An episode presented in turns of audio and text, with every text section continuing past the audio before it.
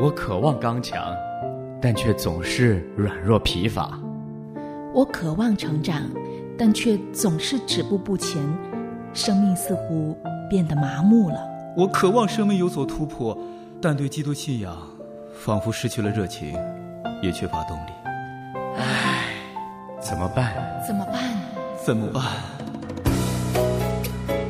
生命可以不一样。城主学堂，让我们走进成人主日学的课堂，一起学习，扎根基督，向上成长。今天可一不一样，就是一块都变成新，靠着耶稣就不一样。扎根基督，向上成长。这里是城主学堂，我是张凡。我们正在学习的课程是爱邻社。提到爱邻社，当然并非每个基督徒都必须要做课堂上所讲的每件事情，甚至可以说，这里所讲的每件事情，并非都适合每个基督徒。但耶稣命令我们所有人都要爱邻社，所以顺服这个命令不是可有可无的，我们都要为耶稣而活。利用每时每刻做他的工，背起我们的十字架来跟从他。即使我们做的很完美，完美的回应了神对我们的爱，但对不同的人而言，也会有不同的表现。我们都有不同的恩赐、不同的限制和弱点，还拥有不同的机会。从这个意义上来讲，我们最好不要把。这门课当成一本你必须怎样做的规则，而是把它看成一份菜单，一些关于我们如何更好爱邻居的想法。菜单上的每一道菜，你不必都去吃，都去品尝。但是，如果你什么也没吃就走出餐厅的话，那就太遗憾了，对不对？所以，如果你听完后脑海里，有了至少一两个如何成为更好邻居的想法，那么这对你就很有帮助，也很有好处。通常，当我们想到爱邻舍的时候，我们主要从个人层面来考虑。如果我们仅止于此，那么我们就没有完全理解上节课的经义。上一节课，我们基于效法神的终极目标，谈论了。工作和人际关系，我们有神的形象。当我们爱邻居的时候，就彰显了神的荣耀，以及他是一位怎样的神。我们要在个人层面上爱邻舍，而当我们爱社区的时候，我们同样彰显了神的荣耀，以及他是怎样的一位神。也就是说。我们努力解决社区中的问题，这些问题阻碍了我们的小区按照神的旨意去运作。我所谓的社区中的问题呢，指的是社区中不公平、低效率、令人反感或者危险的事情。当我们处理社区中的问题时，我们通过表明神告诉我们的生活方式真的是最好的。来证明神的原则是正确的。比如说，有人为了改善当地学校的状况而奔走努力，而他们的孩子呢，并不会比社区的其他人受益更多。那为什么还要这样做呢？对基督徒来说，答案就是爱。爱不是问我有什么好处，而是问。我怎样才能回应基督向我显明的爱呢？格林多后书五章十五节说，并且他替众人死，是叫那些活着的人不再为自己活，乃为替他们死而复活的主活。这意味着，在所有人中，我们应该是那些在社区中寻求公义的人。为社区的秩序而努力，为社区的和睦而努力，而不是问为什么是我。然而，很多时候，我们基督徒只在乎属灵的目的，也就是从邻居的角度来看，我们似乎就是搭便车的人。我们活得好像只关心那些能确实帮助邻居认识耶稣的事情，但当别人辛苦努力给我们孩子所在的学校带来改变，我们却心安理得的享受这一切。如果说我们基督徒是蹭免费车的人，有时候是不公正的指责，但是，亲爱的朋友，有很多时候这种指责。比我们想象的要准确的多。在今天的课上，我们的爱邻舍清单既包括对个人的爱的方式，又包括爱社区的方式。总而言之呢，就是要爱邻舍、爱社区。在爱个人的层面上，我想提出几个建议，帮助大家，帮助你与你的邻居建立友谊。更好的爱邻居。首先，第一点是早点介绍耶稣，在与邻居的第一次互动中，尽量告诉他们你是基督徒。我不是说第一次见面也就需要与邻居分享福音。当然，如果有机会的话是最好的。但是你要确保在建立友谊的初期，你就让他们知道。你是一个决定跟随耶稣基督的人，你可能会提到你计划在周日去教会聚会，或者分享你从圣经中学到的东西，或者谈到在你家里聚会的团契小组等等等等。如果你的目标是为了向邻居展示神的荣耀，那么这样说真的会有帮助。邻居。观察你的生活，明白你打算用生命来见证基督。我们不想让邻居认为我们只是道德高尚的好人，而他们只要做出好行为，也可以成为真正的好人、有道德的人。我希望你的邻居认为你是一个善良而且正派的人，但是还应该对你有更深的了解。他们是否知道？你是一个蒙神拯救的可怜人呢，所以，亲爱的朋友，要让你的邻居知道你是基督徒。第二，了解他们的故事，尤其是他们的宗教背景。如果你想建立友谊，可以和他们谈论福音的话，这一点很重要。你也因此可以了解邻居的背景，尤其是他们的信仰背景。你的邻居从小就去教会吗？是什么让他决定不再去了？他还相信神吗？他的婚姻如何影响他对宗教的看法呢？总之，就是了解他们的故事。第三，与人和睦。新约圣经关于我们应该如何与非基督徒邻居交往的教导。总结起来就是传扬福音，与人和睦。在罗马书十二章十七到十八节经文说：“不要以恶报恶，要留心去做。若是能行，总要尽力与众人和睦。”这意味着说，你在邻居中捍卫自己的权利时要非常小心。你应该小心谨慎，因为。以牺牲他人的利益来强制行使你的权利，即使你是正义的一方，也会严重损害别人对基督徒的印象和对基督的印象。除了认识这一点，我们还要牢记福音的呼召，与邻舍和平相处。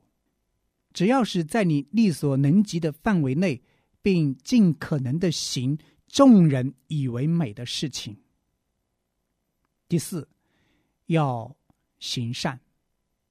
在真言书的三章二十七节，你手若有行善的力量，不可推辞，就当向那应得的人施行。有时候你没有能力去做某些事情，但有时候你却能够做到。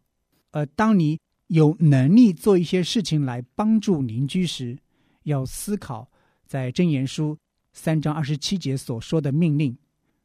我希望你的邻居都把你看成是认真对待耶稣基督的信仰的人，也是真心努力去善待他们的人。毕竟，按照雅各的说法，没有行为的基督信仰是死的。第五。上面所说的大部分内容取决于两样东西：时间和空闲。这两样都很难得。我先说说时间吧。要和邻居们建立友谊，你会想请他们过来吃晚饭，对吧？组织一个街区聚会，在小区门口停下来和他们聊天，请他们的孩子过来家里玩，等等。这些想法。数不胜数，但都需要花时间。那么，你有时间去做这些事情吗？我猜想，我们中的一些人在邻里关系上应该投入了不少时间，而有些人花的时间比较少。投入时间的多少，取决于你有多少机会与邻居建立真正的友谊。当邻居有急事，问你今天能不能帮忙照看孩子时，你能说可以；当邻居家里出现漏水需要帮助时，你也能说可以。当你把车刚停好，而邻居正好站在门口的时候，你可以待上半个小时和他们聊天。如果时间对城市的繁忙人来说是个稀缺品，我们都很忙，那么。灵活机动性就更难得了，因为我们常常把忙碌与重要性混为一谈，所以机动时间往往被挤出了我们的生活。我想，我们中的一些人留出更多的机动性的时间是明智之举，特别是在你的社区生活当中，有一些机动性的时间。来面对你社区当中一些突发性的事情。第六是非常重要的接受的艺术。在路加福音第七章中，耶稣是怎样爱那个有罪的妇人的呢？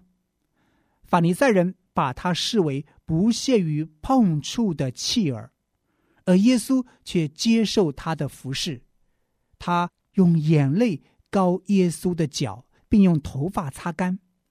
如果耶稣站起来说：“不用了，谢谢你，我自己能行。”这个女人会作何感想呢？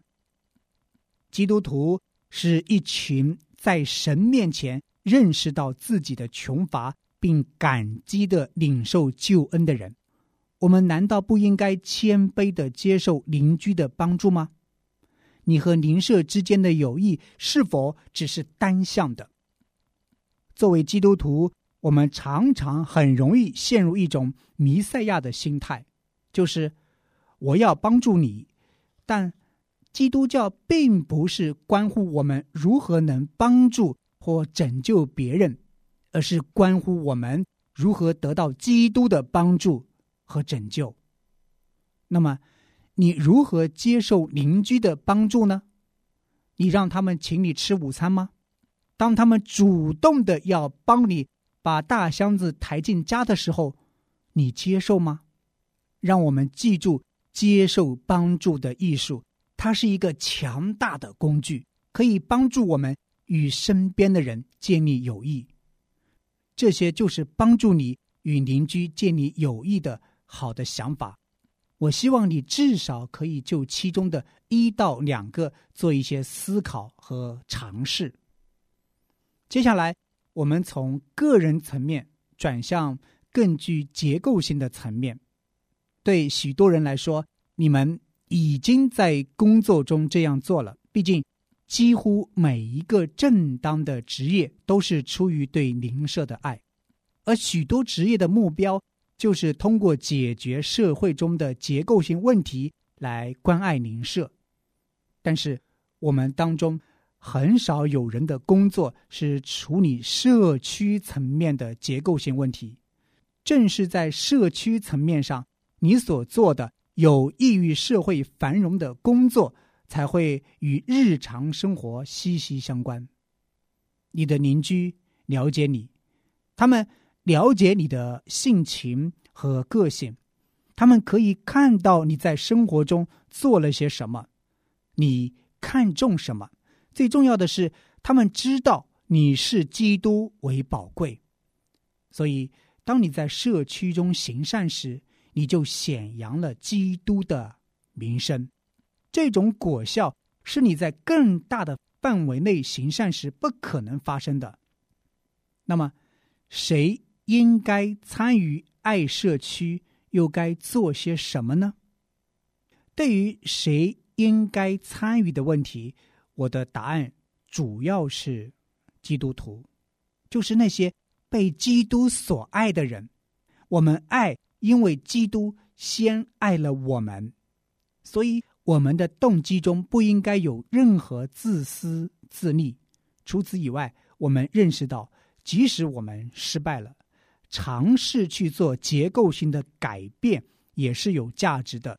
也就是说。你所做的事情本身，它具有价值，因为仅仅是尝试做一些有爱心的事情，就已经彰显出神的爱在我们里面运行了。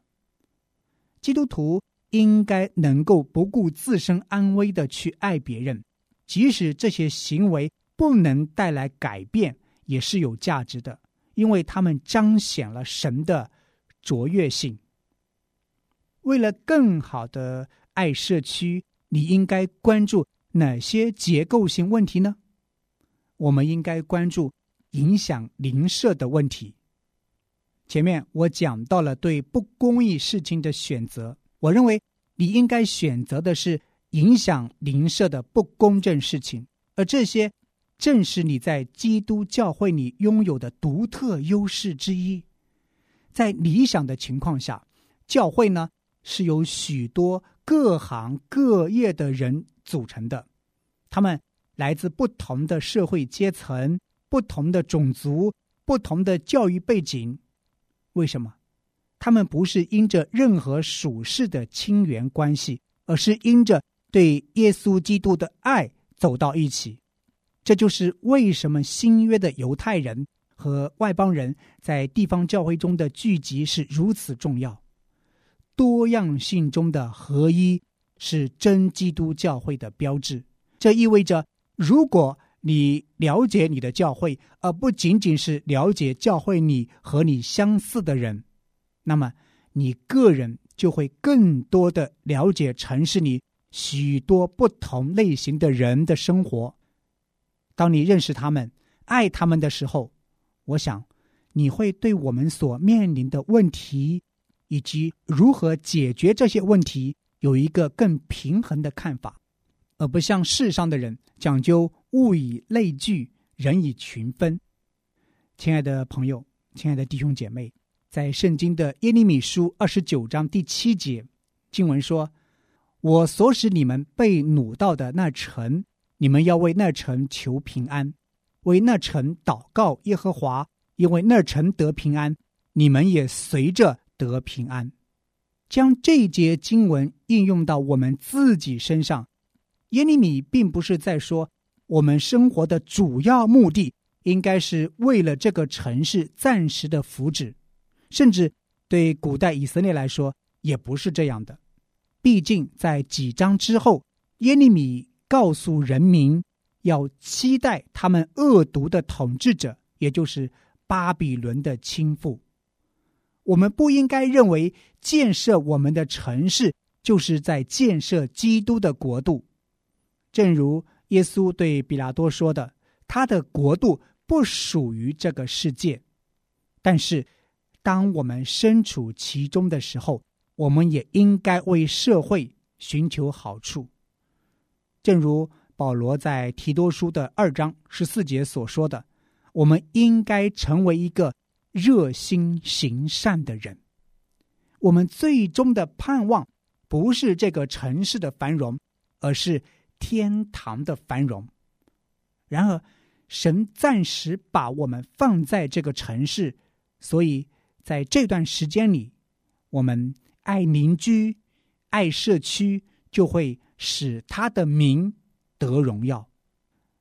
亲爱的朋友，盼望我们能做到这一点，爱邻居、爱社区，借着我们的言行去荣耀神、传扬神的福音。你们既然接受了主耶稣基督，就当遵他而行，在他里面生根建造，信心坚固。城主学堂，让我们一起学习神的话语，操练生命，不断成长。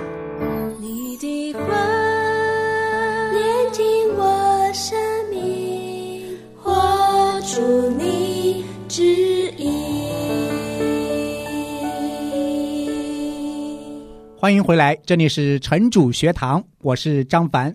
我是唐曼，我是林思雨。嗯，今天这一堂呢是爱邻社的第三讲，爱邻社与爱社区。其实我在前半部分有提到，爱邻社这个课程呢很短，它是一个实操性的课程，嗯，帮助我们来梳理，哎，怎么样在我们的邻社，在我们的社区当中活出一个基督徒的生命见证。当然，讲义也提到说，这不是一个说是你每一样都必须要去做的，嗯而是说它仿佛是一个菜单一样，你可以挑选一些比较适合你的，你去操练。是刚好爱邻社这个主题呢，就是这一段时间我在思考的一个问题。哦，呃，因为我发现呢，今天这个讲义当中对我的一个特别大的一个提醒，也是在于跟邻居建立关系花的时间，嗯我是很少的。嗯所以这个对我呢是一个很大的提醒。我觉得要是跟邻舍去建立关系，你是肯定需要花时间精力的。对，所以我这一块呢投入的太少。